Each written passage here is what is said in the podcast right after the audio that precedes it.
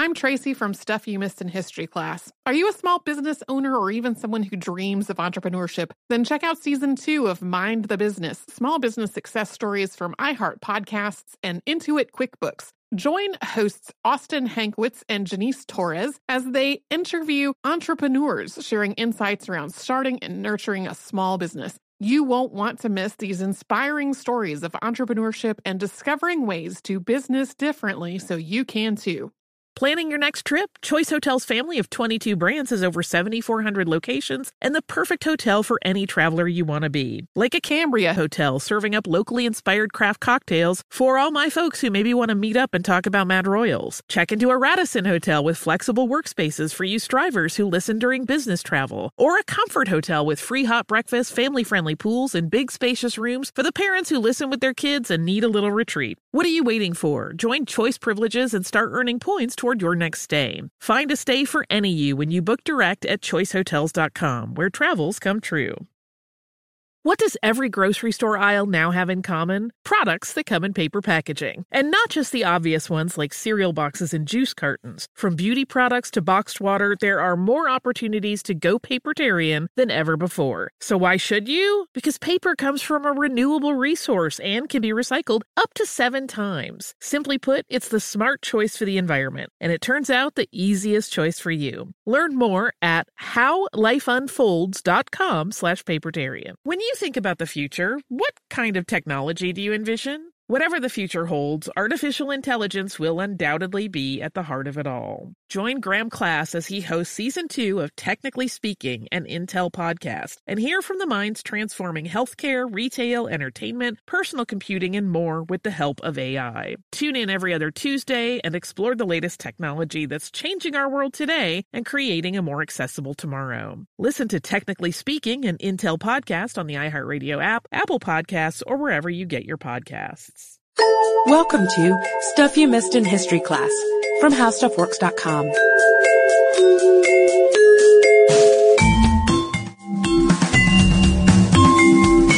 Hello and welcome to the podcast. I'm editor Candace Gibson, joined today by a special guest, Jane McGrath. Hi, Candace. Thanks for having me. Of course. Welcome to Fact or Fiction. Thank you. If you are anything like me, you've been completely bombarded with news of the election. Oh, yeah, um, definitely. The question on people's minds, who will be the next president of the United States? I think the acronym for that is POTUS. but I'm curious to know who is going to be the next First Lady of the United States or the FLOTUS. So, and when you talk about First Lady, I'm sure there are several names that come to mind. For me, at least, I think of Jackie O. Oh, definitely. Or Eleanor Roosevelt. Hillary Clinton. Yeah. Um, even going back to like Martha Washington and stuff like that. Ah, yeah. the first First Lady. Yeah. And you know, when Martha was First Lady, the title First Lady hadn't even been thought of. Really? She was called Lady Washington. and it wasn't until Zachary Taylor delivered a eulogy for Dolley Madison that anyone used the term First Lady. I think he called her our First Lady of the United States. And then the term didn't stick until 1861 when it was applied to Mary Todd Lincoln. Wow. And then Webster's picked it up a little while later. It was in the dictionary, it became official. But until then, people had tossed around words like Mrs. President or just lady or. It doesn't have the same ring. No, no, it doesn't have like the same cachet as First Lady. Yeah. And a couple of zingers were thrown in there, like Her Majesty, and that was a real insult if a First Lady was Yeah, it doesn't called seem right for America. no, they were trying to break from the monarchy. yeah. But First Lady was tricky for Washington because she had no idea how the office was supposed to go. and I true. think all the first ladies in that era, the first era of first ladies, about 1789 to 1817, um, there's this book by Robert P. Watson all about the first lady, and he defines these eras, and he calls that one the era of queenly first ladies. That makes sense because they're very matronly and, and reserved and they stay in the background. They Oh, do. yeah. It's like they're trying to figure out what is the United States? Mm-hmm. How do I fit in? But then, after the queenly first ladies, we have an era from about 1817 to 1869 that Watson calls the era of common first ladies or idle first ladies. Yeah, and that makes sense because the uh, I guess the presidents elected during that time became more common men presidents, and so their ladies sort of followed suit, and they were the same way. Exactly, not as regal, more plain folk, if you would. 1869 to 1901, this matches up with the Gilded Age in America, and suffrage started becoming a bigger deal. First ladies themselves were a little bit more active, and they came into the office really well educated, usually with some pretty nice talents to their names. And then right around the turn of the century and after that, we have the first modern first lady. And that makes sense because uh, the president by that time was able to openly condone suffrage, and, and uh, the president and first lady were, were able to together be behind a particular political movement that that struck close to home. Yeah, they were co-campaigners almost. Yeah. Not exactly partners per se, but they were definitely in that position together. And around 1945 to 1975 was the era of media buzz, and the first family was the subject of newspapers and the camera lens, and they were everywhere. And as we get later toward that era and television comes into play, that especially had a big effect. And we see First Ladies starting to become a little bit more conventional again, because I think on the whole, that's what a lot of Americans wanted to see. And then 1975 until the present day, we have the totally modern First Lady, and she is the president's partner at this point. Yeah, she becomes much more politically active in of herself, not even as a co-campaigner, just by herself. Would you say that's true? Yeah, and that raises an interesting question, and that is, what is the First Lady supposed to do? That's a good question because uh, a lot of it depends. Uh, a first lady sort of defines her own role, and it depends on her personality a lot, uh, whether she wants to be active or whether she wants to be in the background. And especially because the first lady, the office of first lady, isn't um, listed in the Constitution by any right, so uh, it it's an odd role in that she can define it herself. And we call it extra constitutional because the only way she can come into the office of First Lady is by marrying the man who is elected president. And so that right there sort of implies that she has to be a wife and a mother or a grandmother. Um, I think that people would like to see her represent some aspect of the American family. She has to be a campaigner, like we've already said. She has to be a hostess at the White House. She has to serve the teas and the state dinners and receive guests. She has to continue a line of traditions, um, the Easter egg roll, the lighting of the Christmas tree, things like this that people look to, you know, just for a little bit of amusement. Washington can be very heavy sometimes. so we like to see a lot of children on the White House lawn. It just, it makes us happy, or at least me. And more recently now than in the past, we see the First Lady coming in with a platform.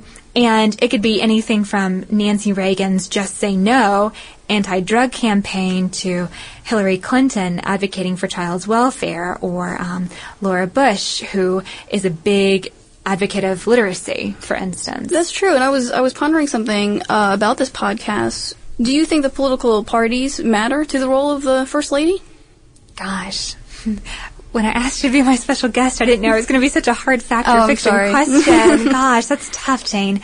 If we really want to look at it in terms of Democratic first ladies versus Republican first ladies and speak in very general terms, I would say the Democratic ones who, for me at least, that means Eleanor Roosevelt, for instance, Hillary Clinton, we see them much more politically active. They attend congressional hearings. They help to propose new policies. They advise their husbands. They really are partners.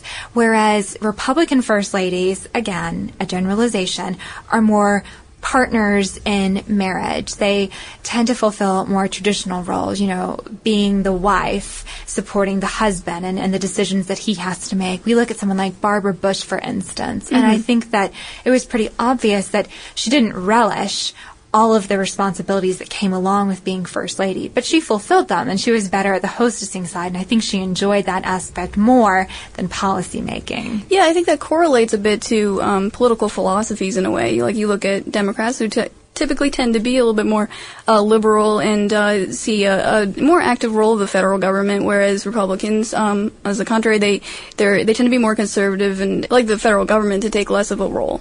So it sort of correlates to the first lady as well. It's pretty interesting. Definitely. And the First Lady, like the presidency itself, is an office that is not without its scandals. And if we That's were to probe back, I mean, we could look as far back as a couple hundred years ago or even a few years ago and, and see what has been brewing in, in the East Wing, which is where Eleanor Roosevelt set up the first First Lady's office. Um, interestingly enough, Hillary Clinton actually requested that the First Lady's office be moved to the West Wing Even more involved. even more involved so that she would have closer proximity to the Oval Office. Again, we have a very tight partnership that we see in that relationship between President and First Lady.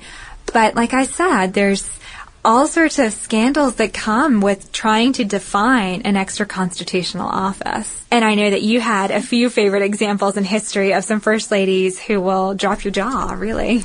Yeah, well, one big scandal um, that I found interesting was one concerning uh, Rachel Jackson. Uh, it's pretty interesting because Rachel, you know, she came sort of from the backwoods woods country, and um, when she was young, she married this one guy named Lewis Robards, and uh, from the beginning, it was a pretty rocky marriage. Like he was apparently of the jealous type, and uh, it, they soon split up. Um, things didn't work out for them, and a couple years later, Rachel heard that Robards got a uh, filed a divorce, and she was a free woman. So she, uh, in the meantime, had met this gallant lad by name Andrew Jackson, and she was ready to marry him. So uh, she did that, only to find out two years later that uh, Robards did not actually get a divorce. Oh my gosh. And Yeah. Media had a heyday, didn't they? They did. Um, you can imagine what his uh, political opponents would say, and he actually ended up getting into a few duel- duels um, as a result of um, of accusations about the scandals with Rachel. And she was actually an unlikely center of this drama because, as a woman, uh, she was uh, she was a rather portly woman, let's say. Uh, and she smoked a pipe and a cigar, actually, which was common in where she came from, but not so much in the uh, Washington political elite. Uh, so she was not really a big fan of, of becoming a first lady, and, uh, and all the while during the presidential campaign, she was getting maligned. Uh, and so actually, she died right before she got a chance to enter the the White House. yeah, and uh, Jackson always blamed her death on the media attacks. And you know, there aren't enough duels today. You don't Yeah. see a lot of people going after the media and challenging them to duels. I think it was, what, Hugh Grant, I think, threw a soup can or something, at some paparazzi um, a couple months ago. And, you know, that's great. Challenge people to duels when they put you in a bad light. No, no, don't. I'm not advocating that at all. um, it, I imagine it's really hard to be constantly in the press's eye like that. Even this past year, when um, Jenna Bush was planning her wedding, it was in newspapers, it was on entertainment shows, it was on news shows. You know, the a White House wedding is a big to do, and she Yeah. ended up not even having a White House wedding because she wanted some you know, smidgen of privacy to this special day, but you can't really have that privacy when you're in the first family because your life becomes a public spectacle. And in that regard, you have to tolerate all sorts of jabs that are thrown your way. And one of my favorite things that someone has said in regards to this bad press actually came from Hillary. She was actually quoted as saying, I read stories and hear things about me and I go, ugh, I wouldn't like her either. and I think what a great attitude to have because you really mm-hmm. would have to let things roll off your back, especially when people are saying you're taking too much power or you're not you're not taking enough. You're sitting by idle. And that was a criticism that befell Mary Todd Lincoln back when she was in the White House, of course, during, you know, the midst of the Civil War. Mm-hmm. She became really unpopular for one because she was spending a lot of money. Yeah. She did this as a way to offset some depression that came from the death of one of her sons. Of course, But also, and and she also had relations in the fighting for the South, I believe, in the Civil War. That's gotta be Exactly. that puts her in a tough position. Yeah, because her husband obviously was advocating for the Union, and Mm-hmm. then she had family who was fighting for the Confederacy. So she was a woman torn in two. Yeah. And the press ripped her apart. You know, she was a Kentucky Southern belle who happened to marry a man who became the president of the United States. And she may not have been prepared for that position. I think she thought that Washington was going to be all parties and balls.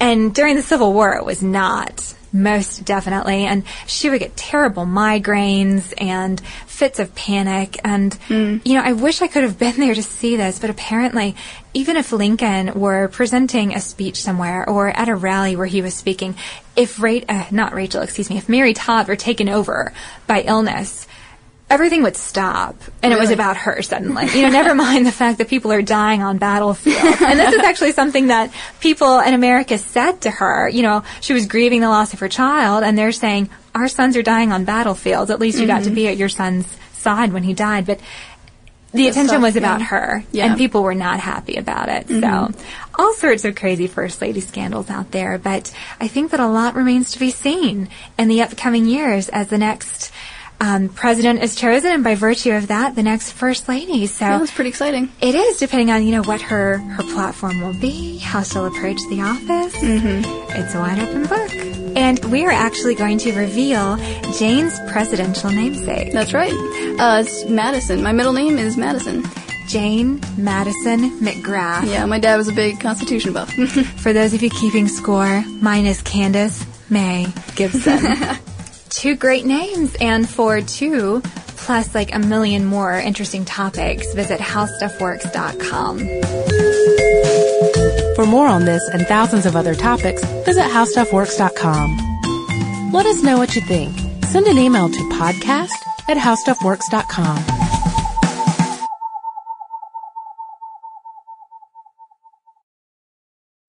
As important as choosing the right destination when traveling is choosing the right travel partner. Gene! Gene Fodor! Gene, was good! But be careful, because the worst trips result when two partners have two different agendas. The CIA really need your help, Gene. Freeze, Americano! Huh? Oh! Gene, run! Listen to Fodor's Guide to Espionage on the iHeartRadio app, Apple Podcasts, or wherever you get your podcasts. I am the ferryman.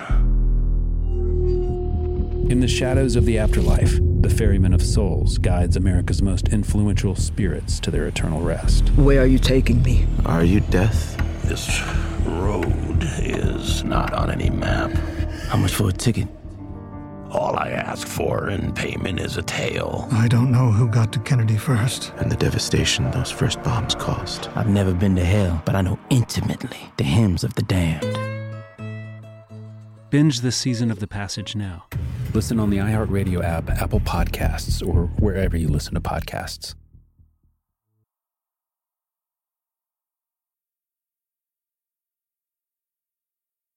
Imagine you ask two people the same seven questions. I'm Minnie Driver, and this was the idea I set out to explore in my podcast, Minnie Questions. This year, we bring a whole new group of guests to answer the same seven questions, including Courteney Cox, Rob Delaney, Liz Phair, and many, many more.